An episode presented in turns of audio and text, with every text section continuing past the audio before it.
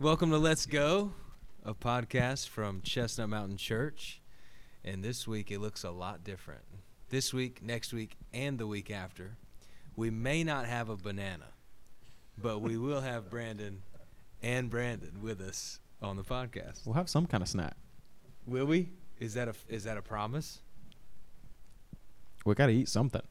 well, about that, we can only eat some things, which we'll talk to that later. But we are in the middle or in the beginning of a Daniel fast. But before we get there, Brandon Bridge Farmer, say hello. Hello.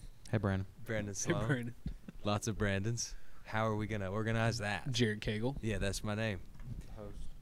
The host or something. So anyway, this is awesome. I'm so glad y'all are here to help carry the load. We got some exciting things to talk about this week on Let's Go.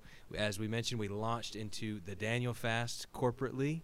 Last week was the last week in the uh, reset series where we finished the book of Haggai, two chapter book. Took us a long time to do it, but it was awesome. Uh, Brandon, I want you to talk a little bit about the worship environment that we've seen the last few weeks. Brian mentioned it from the platform yesterday, and then again, really a couple times last week. So, uh, talk to us about the experience in the room and how the worship environment maybe has shifted in this season.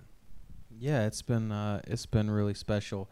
Uh, a, a lot of people may attribute uh, response in worship to like a song selection or like Mm.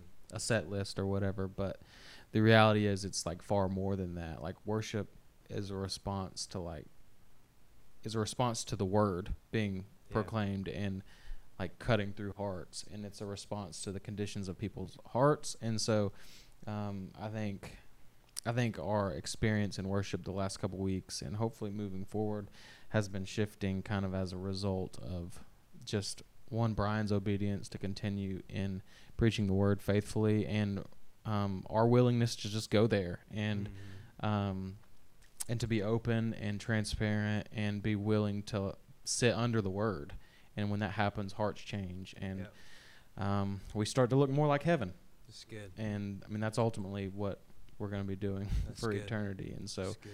um, that's a good thing Yeah, it is. That's awesome.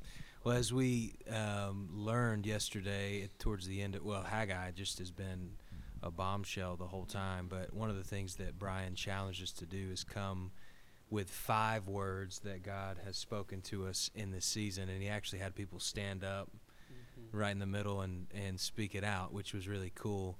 Would you guys? My, I'll share mine first, and then I'll ask you to share yours.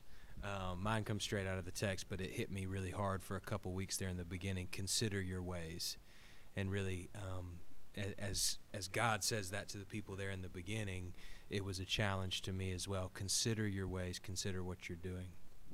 It's good. There's so many. Uh, even listening to people stand up yesterday kind of hit me with some that from the text. Mhm. Consider your ways for me. Uh, really, I, I would even go with it, it is not about me. I think Mhm. Brian shared that, but like Mhm. that whole idea. I love the one that uh, he makes us holy, not happy. yeah, well, Um, yeah, there's so many. This whole book, this tiny little book, is just jam full Mhm. of such a challenge to that's awesome. refocus on who we are. That's awesome.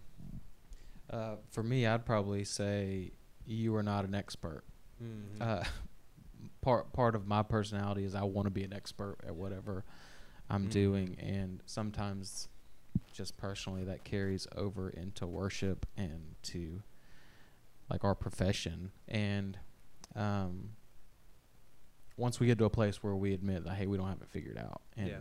Um, and we have to rely on our source for our strength and not our own understanding, um, then that's when we see he he really moves. It's awesome.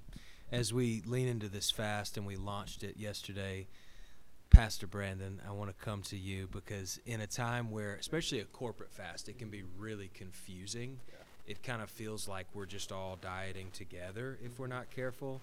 And I want to come to you to talk about the spiritual attitude Yeah. that we're bringing to this fast. I mean, you're the one who brought the banana to the Yeah. table. I mean, And uh, fun fact, I don't like bananas.